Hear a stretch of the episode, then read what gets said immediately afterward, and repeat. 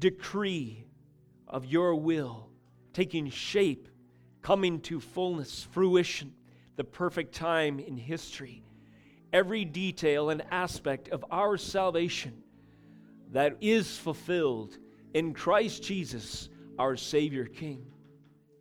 The incarnate babe in manger who took on the call from his Father, stepping into flesh, enduring the temptation, this life, sinlessly passing every test, fulfilling the original covenant of faithfulness unto the Father. Our second Adam bearing our punishment for us. Your righteousness, Jesus Christ, is thus imputed to our account when we place faith in the work that you accomplished in fullness on Calvary, sealed and secure in resurrection, and now arbitrated from the right hand of the Father upon your ascension. And we, as subjects of your glorious kingdom, having submitted to your lordship and rule, confessing our sins and placing faith in our Savior King, now it pleases us to extol your holy name.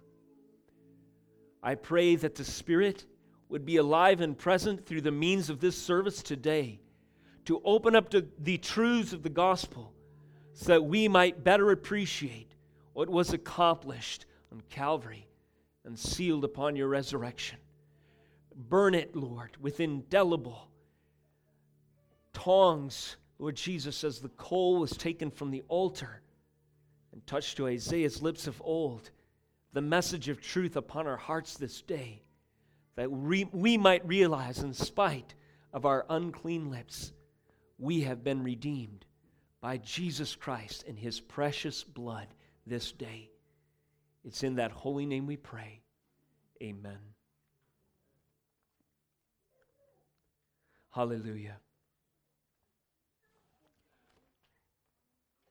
What a great privilege it is to open the scriptures today and to set our minds upon the eternal truth infallibly preserved for us in God's holy word.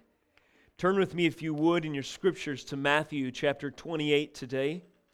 Our Matthew series brings us to the climax of Christ's work in redemption as we explore this morning 10 verses that are dedicated to the event of Christ's resurrection from the grave in Matthew's Gospel. The title of this morning's message is Resurrection Revelation. Resurrection Revelation. We will see in this example of gospel account in Matthew how the Bible records events such as this and what is a few aspects we will note as well of the particularity about the revelation of Scripture. The scriptures are an, a unique and unsurpassed, peerless book. The scriptures, all of them, contain absolutely singular, powerful, supernatural ways of sharing with us God's holy truth. The further we dig and the closer we look, the more treasure we find as we behold the truth and how it is proclaimed. That'll be part of what we intend to do today in this sermon. That is the aim of today's message is to provide a lesson in measuring glory by weight, not just by word count. That is to say, only 10 verses are given to record the resurrection in Matthew's gospel. But these 10 verses are weighty indeed. And as we consider them in their broader context, I would think we will see, see as much. That is, as we consider resurrection, revelation, and light of the weight of Scripture. With your Bible open to Matthew 28, would you stand with me out of reverence for the Word of God and listen as I read these verses again from Matthew 28, verses 1 through 10. Here we have the holy Word of God. Now, after the Sabbath, toward the dawn of the first day of the week, Mary Magdalene and the other Mary went to see the tomb. And behold, there was a great earthquake for an angel of the Lord descended from heaven and came and rolled back the stone and sat on it. His appearance was like lightning, and his clothing white as snow. and for fear of him the guards trembled and became like dead men. But the angel said to the women, Do not be afraid, for I know that you seek Jesus who is crucified. He is not here, for he has risen as he said. Come see the place where he lay. Then go quickly and tell his disciples that he is risen from the dead.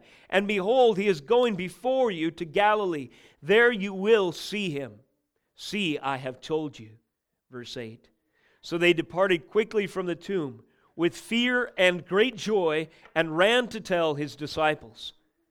And behold, Jesus met them and said, Greetings. And they came up and took hold of his feet and worshiped him. And Jesus said to them, Do not be afraid. Go and tell my brothers to go to Galilee, and there they will see me. This is the holy word of Christ.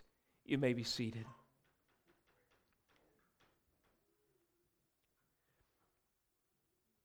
I've referenced in Matthew's gospel before the concept of arc, A R C.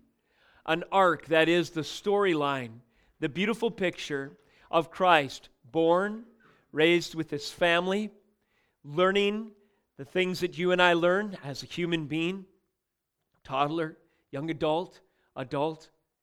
As he embraces his ministry at an early age, relatively speaking, he begins to proclaim the message of the kingdom.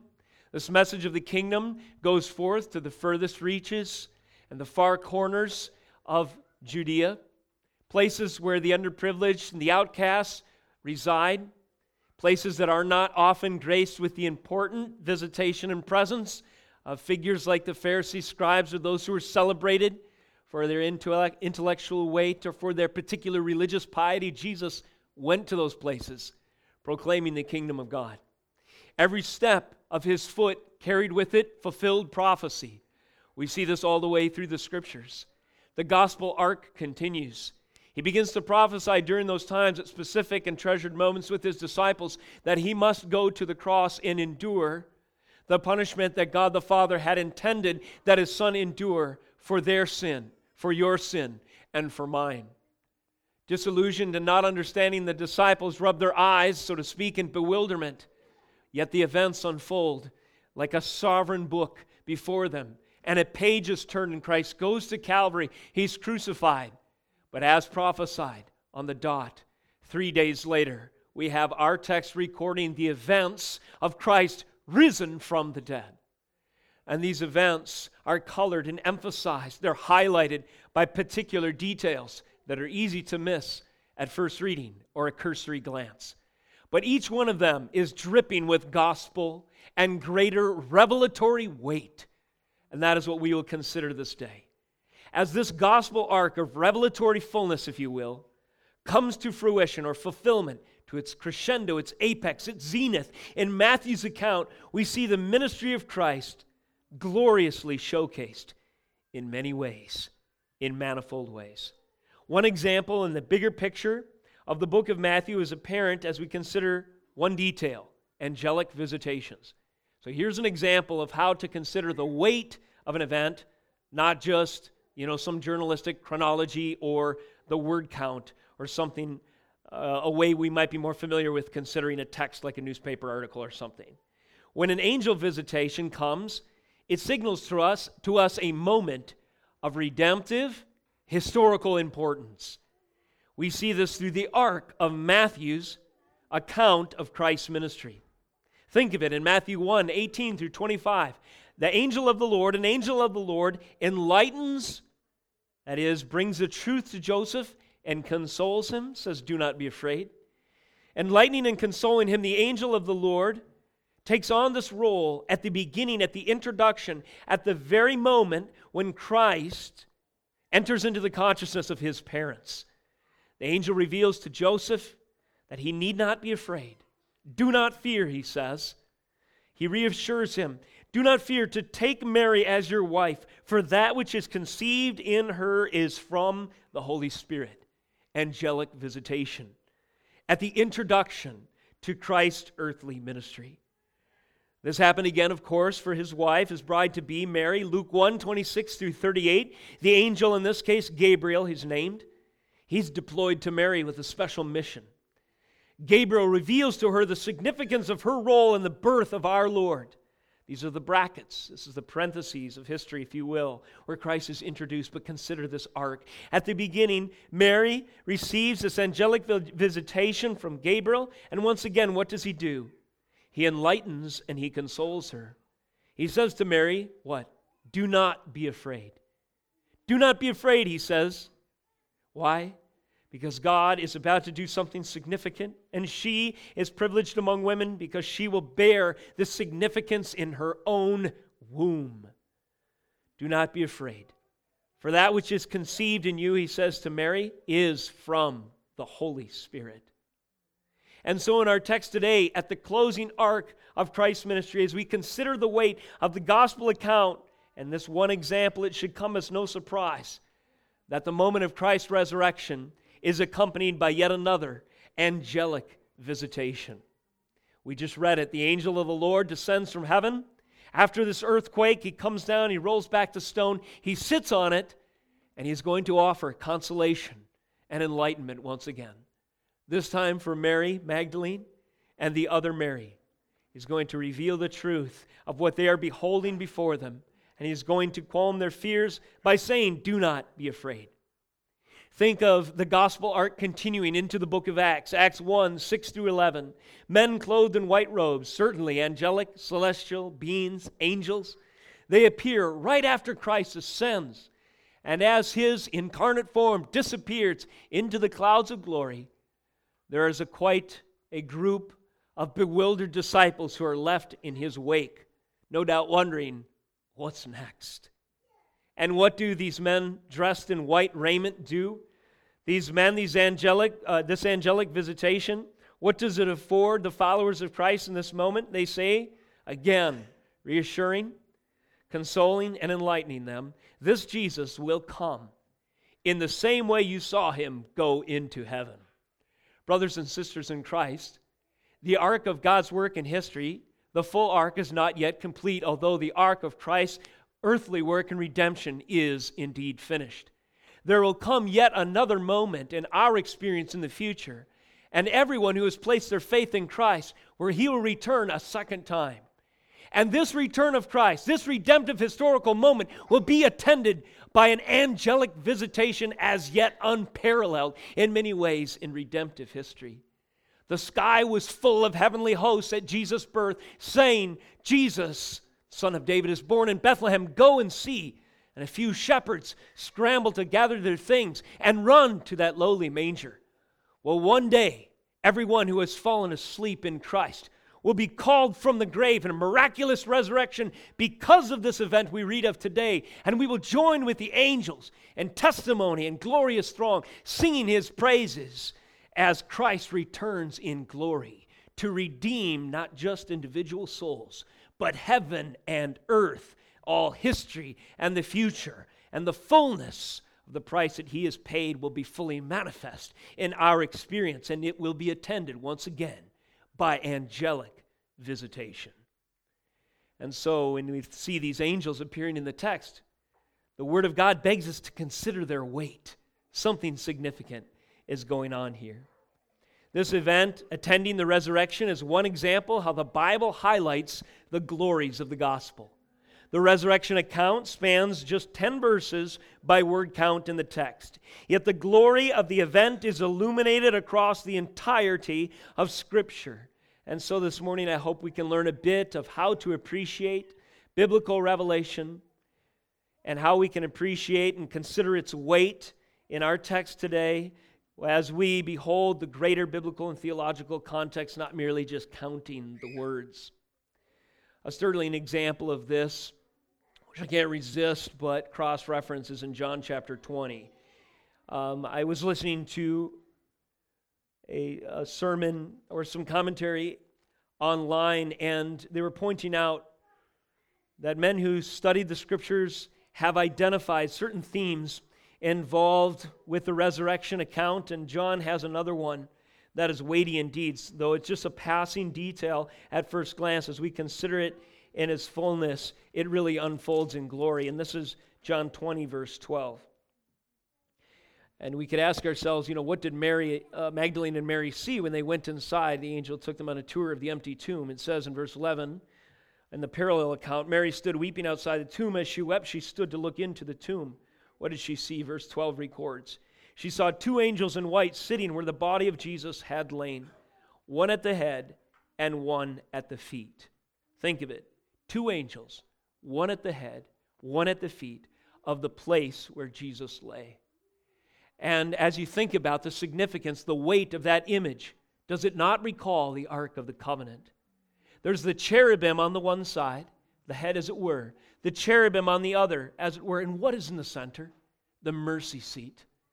The Bible is glorious in its weight. And it is no, is no accident indeed that we see this picture in Scripture. It's drawing our attention to the ultimate mercy seat, the place where the only propitiatory shed blood that was effective for the cleansing of sins, the place where that was shed, the place, as it were, where Christ was laid was framed by these two live cherubim, as it were, thus picturing the fulfillment of the Ark of the Covenant in redemptive history. It is finished. What the Ark prefigured has taken place in time by the shed blood spilled from the body that was laid in this place, these angels signify, is redemption and atonement.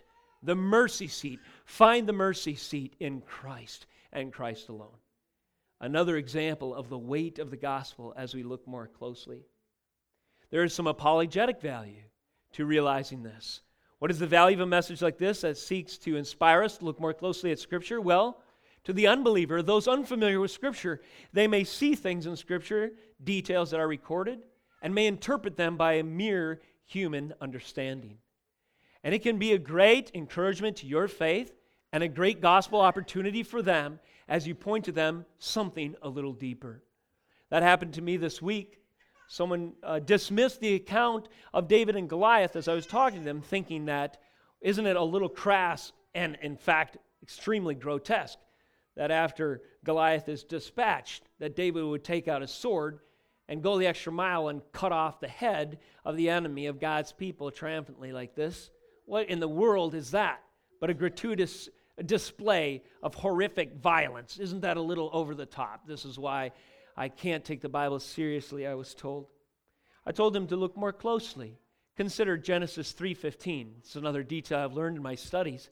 Genesis 3:15 we have the gospel delivered to us in microseed form if you will and the promise to the woman is that one day you will bear a son and your seed your son will stomp on the enemy's head the serpent's head you'll crush it your seed will crush the serpent's head yet he will bruise your heel and thus we have this redemptive historical picture of the gospel of a mortal head wound inflicted on the ultimate enemies of God. This happened at this moment in Matthew 28 when Christ was risen from the dead. He stomped on Satan's efforts to kill the Messiah, to stamp out his seed. And make no mistake, he was at work in the time of David and Goliath to do the same. But David, what is he called? He is or what is Christ called? Rather, the son of David. So, David, in the lineage and indeed a type of Christ, inflicts a mortal head wound on this figure, this imposing, intimidating figure, seemingly, you know, invincible, uh, warlike figure that is opposing God's people. And as he inflicts that mortal head wound, we are reminded of the gospel calling forth, reprising, recapitulating Genesis 3:15, yet prefiguring, preshadowing, uh, prophesying Christ to come, who would stomp on Satan's head in our text today. Those are just two other examples of the weight of Scripture and how we can appreciate it in context. Let's look at a few more as God gives us grace to see them. Consider this heading the glories of Jesus' resurrection displayed by means of the following. First of all, demonstration. Secondly, explanation. Thirdly, incarnation. In our text today, perhaps, perhaps we can divide these 10 verses by considering the glory of Jesus' resurrection displayed, first of all, by means of demonstration. Secondly, explanation. Thirdly, incarnation. Demonstration. Matthew 28, verses 1 through 4. Notice the demonstration of the supernatural power of God in these events. Now, after the Sabbath, toward the dawn of the first day of the week, Mary Magdalene and the other Mary went to see the tomb. And behold, there was a great earthquake. For an angel of the Lord descended from heaven and came and rolled back the stone. His appearance was like lightning, and his clothing white as snow. And for fear of him, the guards trembled and became like dead men. Just a few sentences there. But the theology and the imagery that is vacuum packed into that package explodes with meaning as we consider its contextual weight. First of all, behold the following all creation bows to this event heaven and earth. Earth shakes and heaven invades. As we were preaching through this account a few messages ago, there was a title Jesus, Lord, at thy death. I took the title from the Christmas hymn that said Jesus, that uh, proclaimed Jesus, Lord, at thy birth. And what the hymn that the hymn commemorates is that when Jesus was born, as we mentioned briefly earlier, the skies were filled with the heavenly host declaring his lordship. And although, and you have this juxtaposition, you have this helpless child, yet you have him announced by throngs of celestial servants and dignitaries sent from the Almighty God to say, The King of Kings is here. And so Jesus, in spite of his diminutive state as this infant, little, helpless babe, was indeed Lord at his birth. The same could be said at his death. At his death, what happened? Well, it's in the prior chapter, verse or chapter 27, verse 51. We recounted how when Christ died, when he cried out again with a loud voice in verse 50 and yielded up his spirit, behold, the following happened a demonstration of the glories of Christ at his death. The curtain of the temple was torn in two from top to bottom.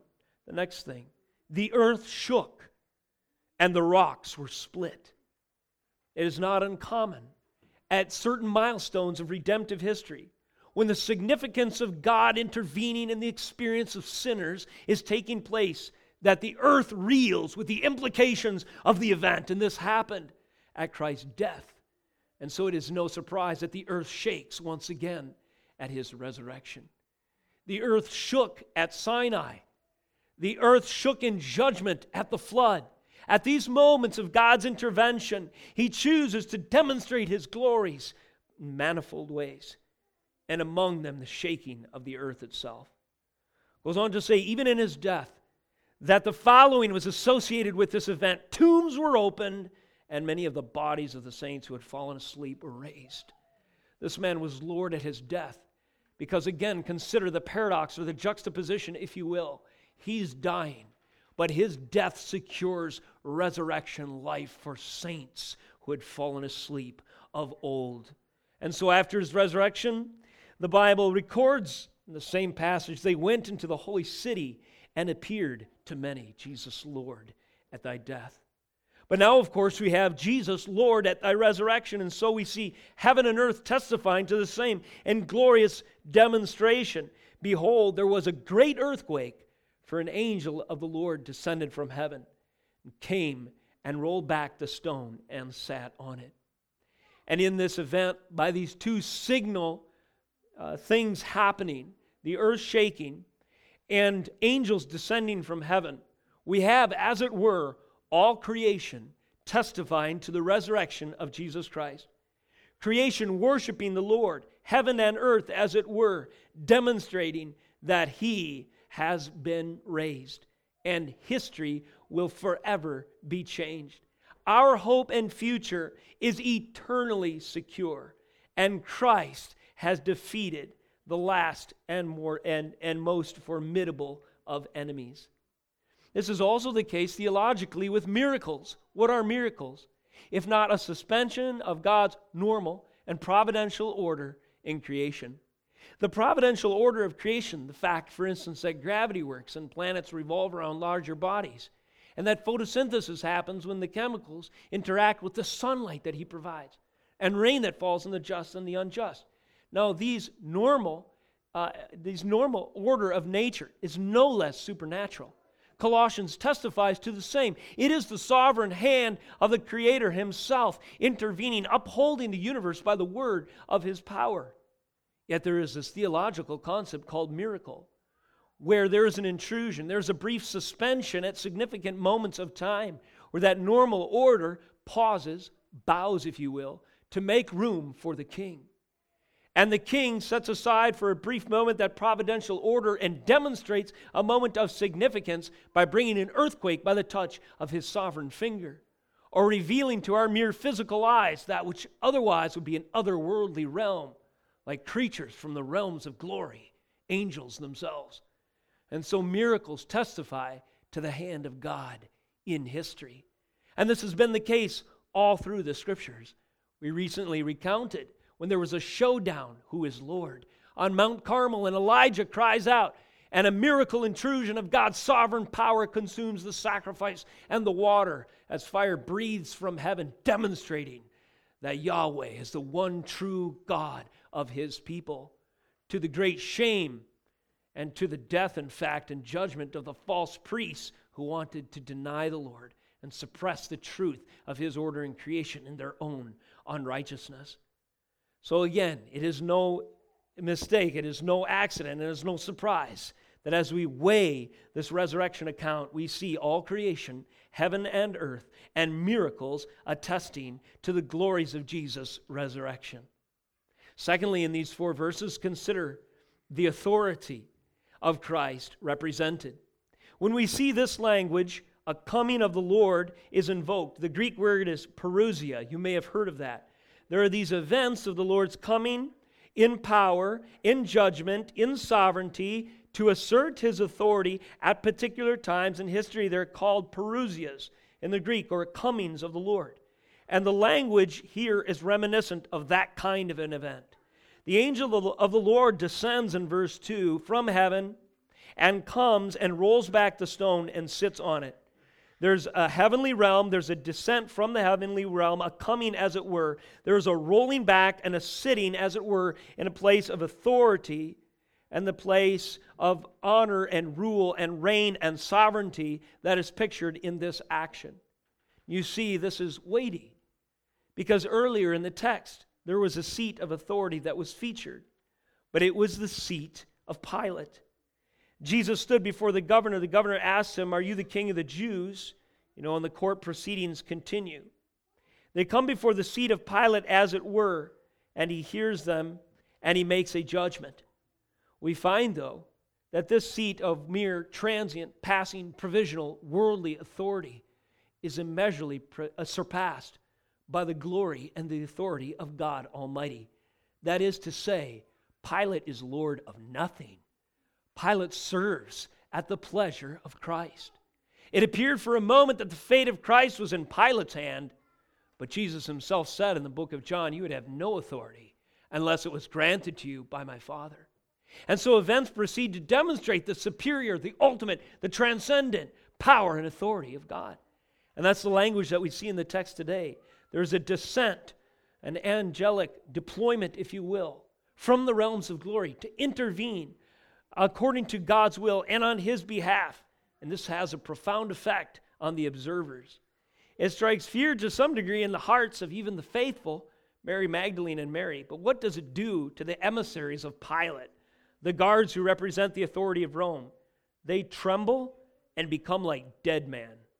In verse 4, for fear of him, the guards trembled and became like dead men.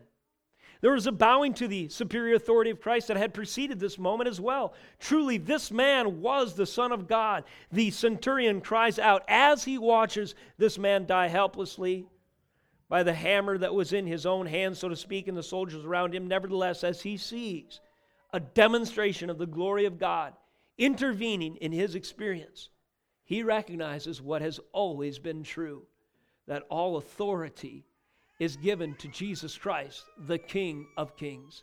And for those who don't bow to this authority, they will be judged. And woe to those who condemn the Christ. Woe to those who agreed with the policies of Pilate and the plans of the Pharisees and the priests. Woe to those who, we talked about last week, the legacy of the unbeliever who concede to worldly authority, condemn Christian teaching, teaching and conspire to preempt the gospel. Because, see, on the other side of the coin, that's what's going on in the story. Verse 62 in chapter 27, the next day after this, day of preparation, the chief priests and the Pharisees gathered before who? Before Pilate. They said, Sir, a term of honor and respect. Sir, we beseech your authority, we concede to you. Remember how who? That impostor said, Well, he was still alive? Enemies of Christ.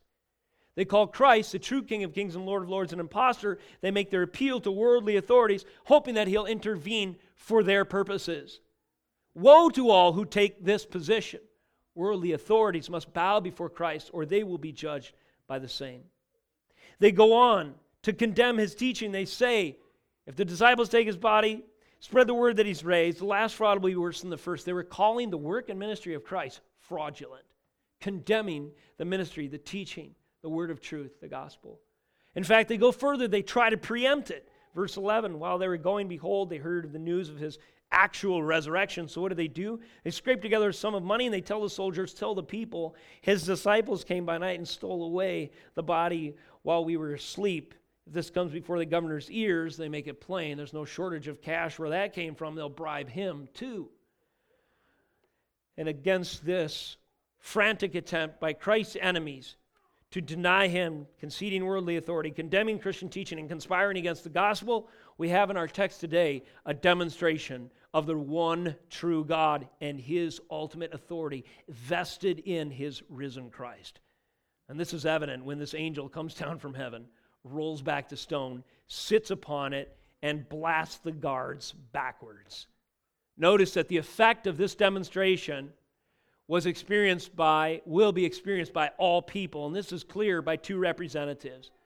There's two categories of people alive at any given time in history those who are faithful to the Lord, who look to Him for salvation, recognize they are sinners. And then there are those who trust in other means for their hope and stay. These two categories were represented in Mary Magdalene and Mary. They were the, they were the faithful ones. They had followed Christ. They were the, the few, the couple, the handful, the women that were there when he was crucified, when he was buried, when Joseph of Arimathea was carefully placing the embalmed body of Christ in the tomb that he carved out. They were there again at this moment, witnessing this powerful event of angelic interaction at his resurrection, as it were. But the guards were there too. And the guards were representatives of those who denied and were on the other side of the truth. Yet this demonstration of the glory of Christ and resurrection affected both categories. And so it will be at the end of time. Jesus has already prophesied it. You remember, and Matthew 25 on into 26, we see this message. Final judgment is prefigured, is declared, is prophesied in verse 31 of chapter 25. When the Son of Man comes in his glory and all angels with him, then he will sit on his glorious throne. Before him will be gathered all nations, and he will separate people from another, one from another, as a shepherd separates the sheep from the goats. And you know the rest of the parable the sheep will be placed at his right, and the goats at his left, the sheep for salvation, and the goats for judgment. And in the weight of our text today, we see these events signified in what is being demonstrated. Secondly, the glories of Christ's resurrection are displayed not just by means of this demonstration, but also by explanation. The angel is responsible for this as we continue to read in verse 5 of chapter 28. But the angel said to the women, Do not be afraid, for I know that you seek Jesus who was crucified. He is not here, for he has risen, as he said highlight those three words, at least virtually, in your Bible, as he said.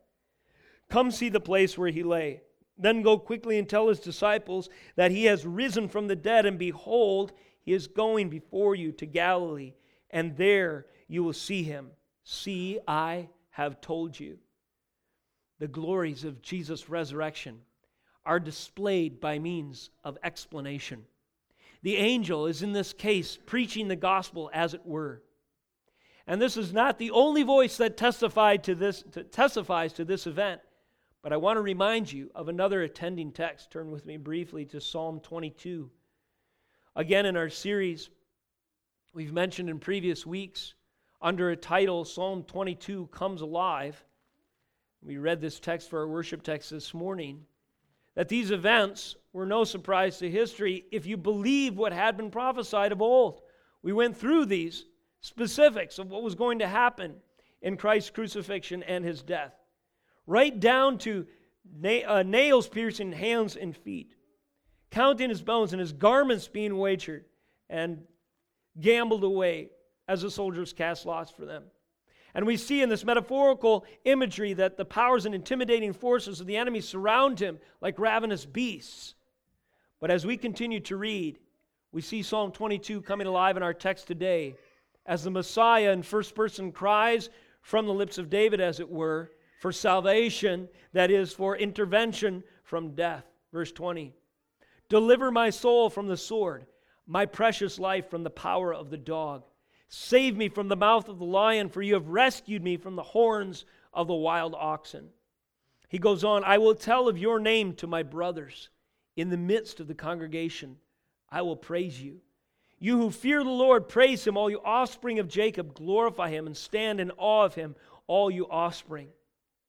And of course, it goes on to declare a future point in which verse 27 records all the ends of the earth shall remember and turn to the Lord. And so this prophecy is taking place, and it's signaled by the message of this angel, who preaches, if you will, the first post resurrection sermon, saying that this should be no surprise. In the context of his words, this is happening as he said. That is, as Christ has declared, but even preceding that, that moment, there was Psalm 22 which indicated a suffering servant would come, that he would die at the hands of wicked men, that he would suffer mockery, scorn, and this horrific execution, but he would cry out to the Lord, and the Lord would intervene on his behalf. And now we see it taking place before our eyes in Scripture as the gospel and the glories of the resurrection are displayed by explanation from the mouth of the celestial messenger, this angel who declares, that he is not here. That is, Jesus is no longer in this grave, in this sepulchre, in this place of death. He has risen as he said. There was word preceding Christ's explanation that he fulfilled, and we see this by one example in Psalm 22. We'll touch on that passage again in closing. But secondly, the angel is clear that there is the word also self disclosed. This explanation is not unique to his declaration. He's simply reminding the women of what Christ had already said. As he said, he would be crucified and he would be raised. Again, just by way of reminder, these are those moments in Jesus' ministry that he refers to, and we ought to highlight in our memory and understanding. Matthew 20, verse 17 is one of those times. As Jesus was going up to Jerusalem, he took the 12 disciples aside, and on the way he said to them, See, we are going up to Jerusalem, and the Son of Man will be delivered over to the chief priests and the scribes. This happened in such specific detail. It is simply awesome. And they will condemn him to death, he goes on to say in verse 18. We've seen this happen in chapter 27. Verse 19, and deliver him over to the Gentiles we saw that unfold before us as well. In fact, Gentile guards presumably are standing before his tomb, even in our text today. They will deliver him over to the Gentiles to be mocked, flogged, and crucified. But let us not forget the last phrase and he will be raised on the third day. Just as he said, the angel announced. Don't you remember? This is happening as he said. There was a certain confusion and blindness that no doubt, because this event was so unprecedented, in the experience and understanding of the disciples, they couldn't really comprehend, they couldn't grasp. This was very evident in Matthew 16, another one of these moments. And listen to Peter as he, the candid spokesperson, uh, comes to some errant conclusions and then receives a reprimand from his master, verse 21. From that time, Jesus began to show his disciples that he must go to Jerusalem and suffer many things from the elders and chief priests and scribes and be killed. And on the third day be raised. So there it is. Jesus had prophesied. As he said, these events would take place. Verse 22, this is Peter's response. He took him aside and began to rebuke him, saying, Far be it from you, Lord. This shall never happen to you. But he, Jesus, turned and said to Peter, Get behind me, Satan. You are a hindrance to me for you are not setting your mind on the things of God, but on the things of man.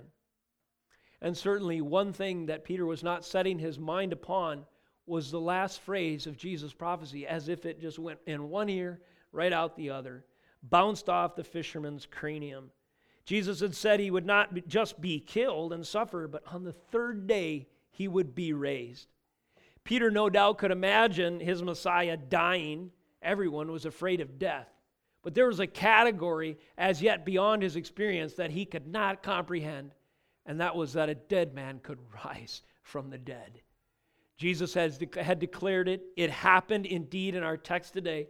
And so, this is another place that the angel is referring to when he says, He is not here.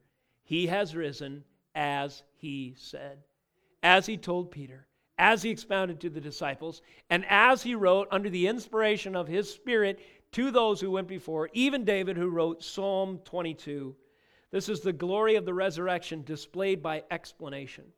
Now, there's another key to interpretation and for reading the Bible herein contained. Notice how Peter, prior to the resurrection, couldn't understand what Jesus was saying. That is, the Bible comes alive when you realize the gospel truth. If you want to know where, where to start in your Bible study, start with the truth of Christ. Buried, crucified, buried, and raised for your transgressions as we see this kingpin of understanding, this hinge of understanding in Scripture, we can understand better the whole.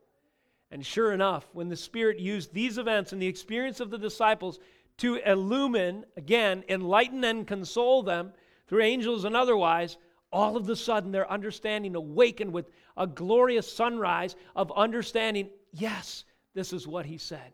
He has now done in time what he prophesied to old. What we couldn't understand, we have now experienced in him. And so do we, by the Spirit's use of the Word of God this day.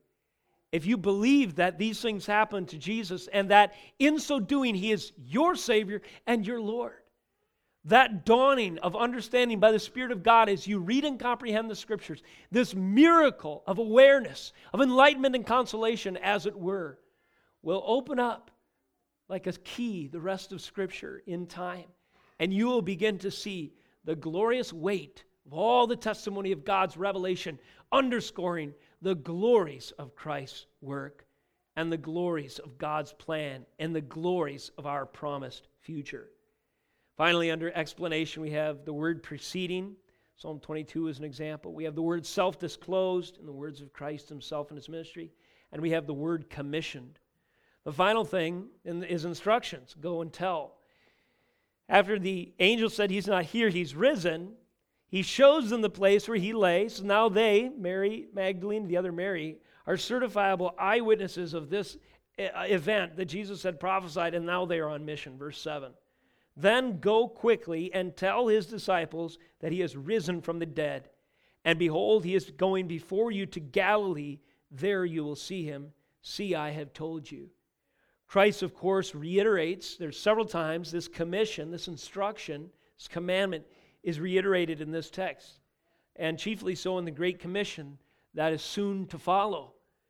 But in this, we are told that as we receive explanation as Christ's servants of what he has done, that message is not just for personal consolation, although it is that.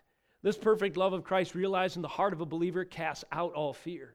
Those who were once, as Hebrews declared, declares, captive to fear of death suddenly don't fear death anymore because they see by this event their eternal life is secure.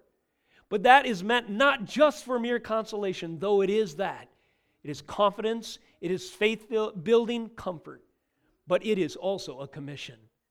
Come and see and go and tell. That was the basic instruction. That was the basic experience of these women here as the precursors of all faithful who, of disciples who would follow. Come and see the gospel, go and tell the lost. That was the commission. The explanation comes with instruction. Finally, this morning, let us consider how the glories of Jesus' resurrection are displayed not just by means of demonstration and explanation, but incarnation. Christ Himself in flesh not exactly the same flesh as he once had, but now his resurrected body. yet just as human, is going to appear to them in their experience. And so, in this account, the glories of Christ, resurrection will be underscored. They will be revealed by Christ appearing to them himself. And this is certainly the high point of this record as we read in verse 9. And behold, Jesus met them and said, Greetings.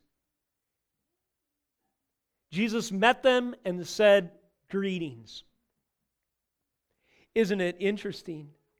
Isn't it just an awe inspiring revelation indeed that Christ was so humble that he stooped so low that he set aside his deserved glory, as it were, veiled it, better said, for a time in the incarnation to make himself known to obstinate idiots like Peter and you and me. But we see this trend continuing. Christ, in his incarnate form, though resurrected and though now rightly having ownership of that throne before the Ancient of Days prophesied in Daniel 7, which he would soon accrue as he ascends in just 40 days, is taking moments out of his glorious schedule, as it were, if it could be said that way, to reveal himself to just two women. And to do so in simple words of greeting hello. And their eyes jump out of their head, their jaw falls to the floor, and they embrace their Lord and Savior, fully God and fully man, revealing the truth of resurrection personally to them in his incarnate form. This is a personal interaction. He meets them and says, Greetings. Incredible indeed. This personal interaction continues, and soon these women are worshiping him. And this is real worship. This is a tangible embrace of the incarnate, resurrected Son of God. There is every ground to refute all kind of heresies in our text today. Some want to say that Jesus is the concept of the ideal human. That if we embrace the great philosophical potential or great psychological potential within our constituent being, we can one day be more like the ideal human. It sounds really profound, but it is empty, it is vapid, it is heresy. Jesus is not this concept of ideal human in this glorious spiritual myth. Jesus is fully God, fully man, invading history in real time at a date on the calendar by which we mark our time where he intervened in personal interaction with real people, representing his personal interaction, bridging the ineffable expanse between a holy God and sinful man. The one mediator high priest, through his torn flesh, made access to everyone for whom he intercedes as our glorious fulfillment the priesthood of old, always interceding for us, believer, if you are in Him today, before the Father. This is what's pictured here as Jesus personally interacts. And notice the faith that had been planted as fruitful seed in the heart of these two women blossoms into worship. Greetings, and they came up to him, took hold of his feet, and worshiped him. Jesus, fully God. Fully man, he has feet. Fully God, he receives worship. Fully man, he says, Greetings, their ears hear it. Fully God, he will assume them into glory on the final day by the same power that he raised himself from the dead. Jesus said to them, Do not be afraid. Echoing those words of consolation from the angels who had preceded him Go and tell my brothers to go to Galilee and there they will see me. A brief note on feet. The significance of Christ's feet cannot be overstated, and all of Matthew testifies to the same. We go back to Matthew 4 and we see what is condensed into our text today. Consider the weight of this moment. What feet are they grabbing exactly? These are the feet that fulfilled prophecy by merely walking and declaring the message of the kingdom in Matthew 4, and then continuing on in glorious representation of the messianic prophecies being fulfilled in their ears and eyes as he heals the sick, preaches the message of the kingdom. The dead are raised, the paralytics are healed, the dumb speak, and the blind see. Now he had heard that John, says Matthew 4 12, had been arrested, he, Jesus, withdrew into Galilee, and leaving Nazareth, he went and lived in Capernaum by the sea and the territory of Zebulun and Naphtali, so that what was spoken by the prophet Isaiah might be fulfilled. The land of Zebulun and the land of Naphtali, the way by the sea beyond the Jordan, Galilee of the Gentiles, the people dwelling in darkness have seen a great light. And for those dwelling in the region, the shadow of death on them, and shadow of death on them, a light has dawned from that time. Jesus began to preach, saying, Repent, for the kingdom of heaven is by, at hand. Notice verse 18. While walking by the Sea of Galilee, he saw two brothers, Simon, who is called Peter, Andrew, his brother, casting a net into the sea. He bids them what? He says to them, Follow me. I will make you fishers of men. The feet of Jesus were plodding along, they were purposefully advancing according to the perfect decree of Almighty God to bring the gospel to these outlying regions, fulfilling the word of old when Zebulun and Naphtali heard the word of God. As the physical feet of the Messiah became dusty with the duty of the call, as he brought the message of repent, for the kingdom of heaven is at hand. But more than this, he bids his disciples to follow. He is walking, his feet are moving towards the purposes for which the Father had intended. And he calls to his disciples, Join me, follow these feet unto glory. And so they do. And so we do today. At the point in time of the gospel of Matthew 28, these feet had been lots of places by this time. They had received the dust of his mission given to him by the Father, and they had traveled to the outlying regions. More than this, these feet had been pierced, as Psalm 22 declared, by the nails of God's intended purpose for him to bear the sin of the elect. These feet were now scarred with the implements of torture that justified and washed away the sins of Mary Magdalene and the other Mary as they worshiped him.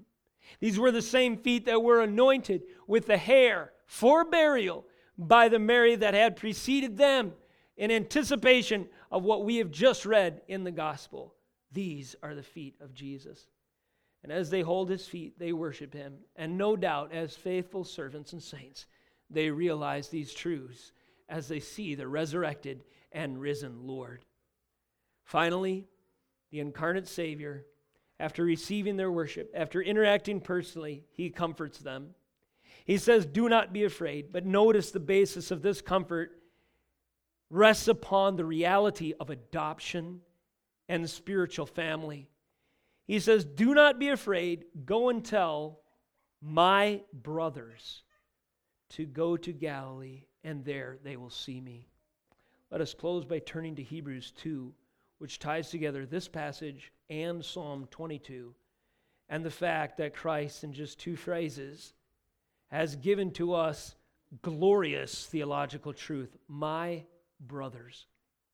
It is because Christ calls us his brothers that we have hope of resurrection ourselves. It is because of the family relationship whereby adopt, by God's adoption we're counted in his household that we have any hope. It is because of the love of the Father that was first set upon us whereby we love him that we have any hope in the future. And when Christ consoles them by saying, Do not be afraid, on the basis that you are my family, these words indeed cannot be plumbed for the riches and the beauty and the depth of all they contain. However, Hebrews 2 does expound to some degree.